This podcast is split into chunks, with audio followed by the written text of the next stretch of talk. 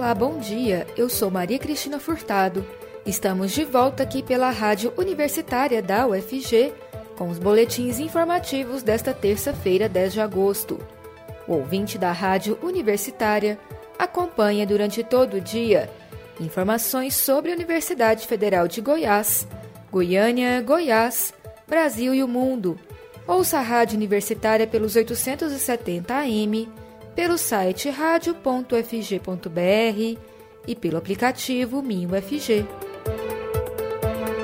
Em meio a polêmicas causadas pelo desfile de blindados previsto para hoje, o presidente Jair Bolsonaro postou em suas redes sociais um convite para que autoridades de Brasília, como os presidentes das casas legislativas e do judiciário, recebam também os veículos militares.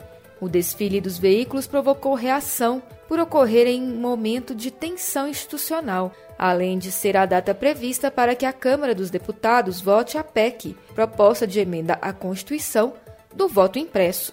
O presidente já assume a possibilidade de derrota. No início da noite de segunda-feira, a Marinha divulgou notas na qual buscou esclarecer alguns pontos e amenizar o mal-estar causado pelo evento. A força afirma que a entrega simbólica dos convites foi planejada antes do anúncio da data de votação da PEC do voto impresso, que ocorre hoje, e que não há relação nenhuma entre os dois acontecimentos ou com qualquer ato em curso nos poderes da República. O governo de Goiás lançou nesta segunda-feira o programa Mães de Goiás, que estabelece a transferência de renda no valor de 250 reais por mês para famílias em vulnerabilidade social. O auxílio será destinado a mulheres com filhos de 0 a 6 anos de idade. Expectativa é atender cerca de 100 mil mães a partir do próximo mês. No total, o Tesouro Estadual investirá mais de 219 milhões de reais por meio do Fundo de Proteção Social do Estado de Goiás, o Protege Goiás.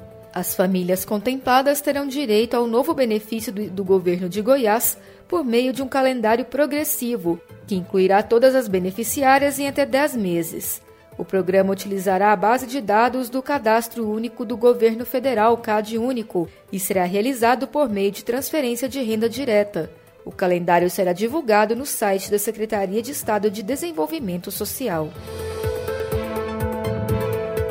O último boletim médico divulgado até o fechamento desta edição apontou que, mesmo em estado crítico, o ex-governador de Goiás, Iris Rezende, de 87 anos, apresentou melhor resposta aos estímulos nos parâmetros de ventilação mecânica e também flutuação no nível de consciência. O paciente permanece internado em uma unidade de terapia intensiva, UTI, do Instituto Neurológico de Goiânia. Ainda conforme o comunicado, Iris demonstrou bom controle da pressão arterial e funções de outros órgãos normais. O exame de tomografia do crânio revelou melhora de edema cerebral. Na última sexta-feira, o ex-prefeito de Goiânia foi submetido a uma cirurgia neurológica após sofrer um acidente vascular cerebral, AVC, hemorrágico.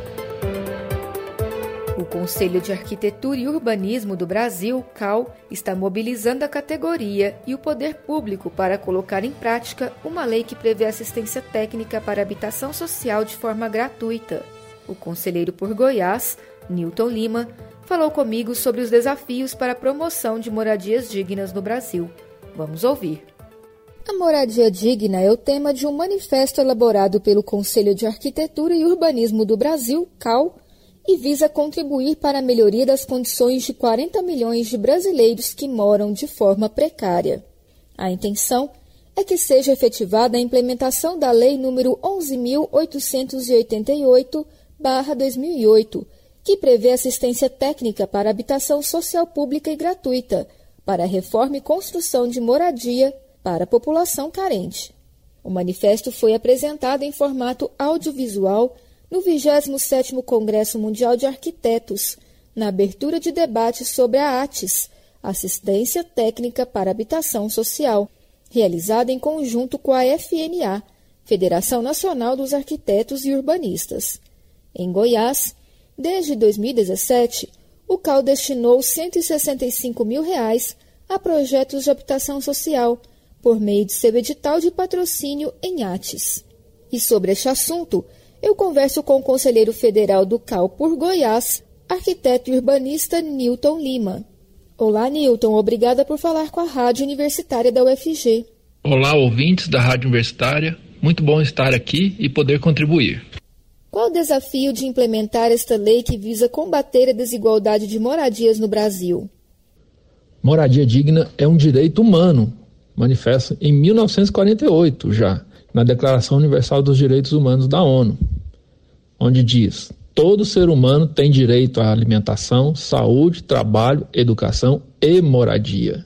E na nossa Constituição Federal de 88, o direito à moradia é uma competência comum da União, dos estados e dos municípios.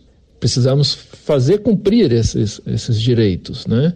E cabe promover a, os programas de construção de moradia e a melhoria das condições habitacionais de saneamento básico à União, aos estados e aos municípios.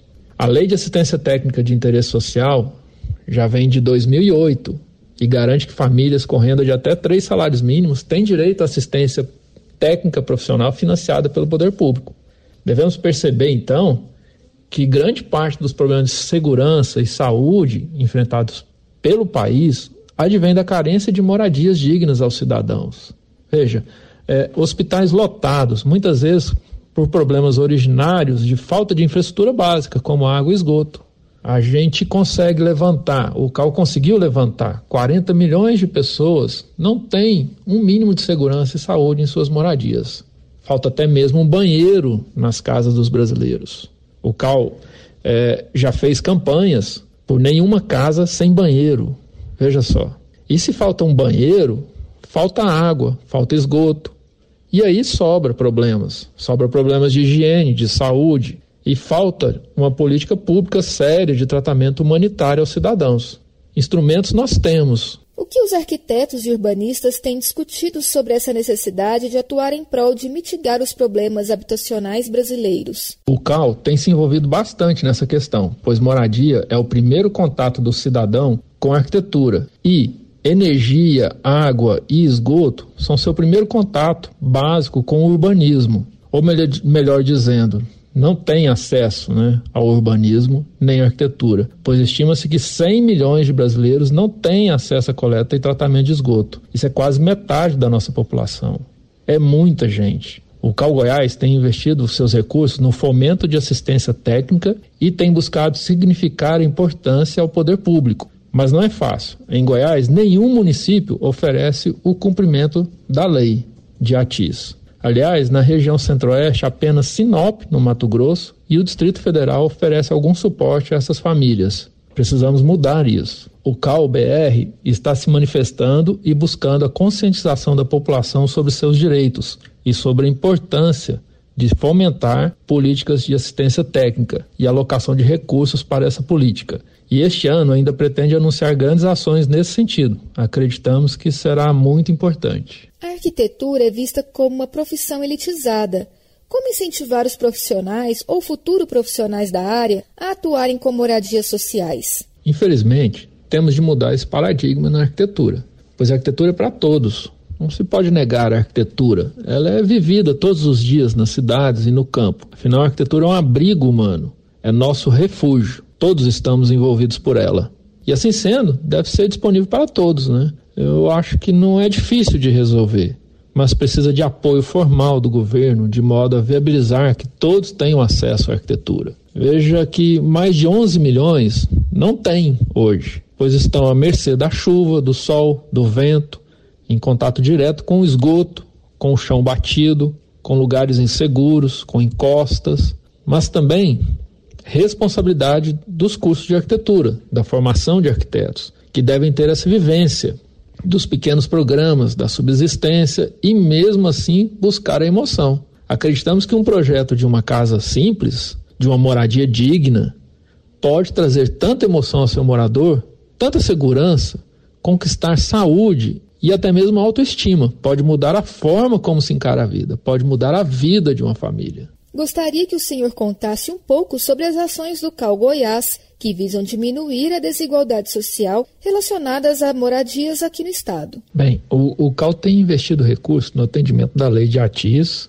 e muito no sentido de conscientizar a população de seus direitos e os governantes suas obrigações. Em 2017, destinamos recursos visando promover projetos de assistência técnica para habitação social. A maior parte dos projetos foi desenvolvida em parceria com a UFG, na cidade de Goiás. Mas também apoiamos projetos da UEG, em Anápolis, e da ONG Construíde, em Rio Verde. Em 2020, realizamos junto à GEAB um concurso de projeto, visando premiar a melhor proposta para a construção de quase uma centena de moradias no conjunto Vera Cruz, em Goiânia. E para 2021, estamos preparando mais um concurso de projeto, com o objetivo de premiar a melhor proposta para a construção de moradias para o povo quilombola do estado de Goiás. A AGEAB, Agência Goiana de habitação está abrindo espaço também para o cumprimento da lei e para ofertar 4.450 moradias dentre reformas e novas construções, priorizando arquitetos e consultoras regionais.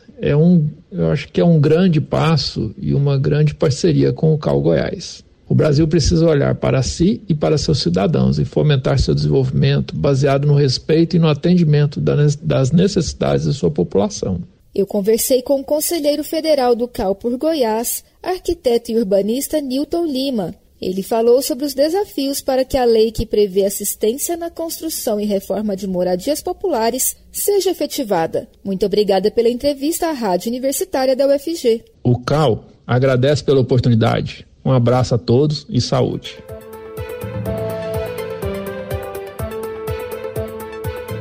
Boletim informativo da Rádio Universitária volta logo mais às 3 horas. Fique ligado na programação pelos 870 AM, pelo site radio.fg.br e pelo aplicativo MinUFG. A Rádio Universitária também está nas redes sociais. Siga a rádio no Instagram e no Facebook. E não deixe de conferir os informativos em formato de podcast pelas redes sociais e nas principais plataformas digitais de áudio. E se puder, fique em casa. Maria Cristina Furtado para a Rádio Universitária.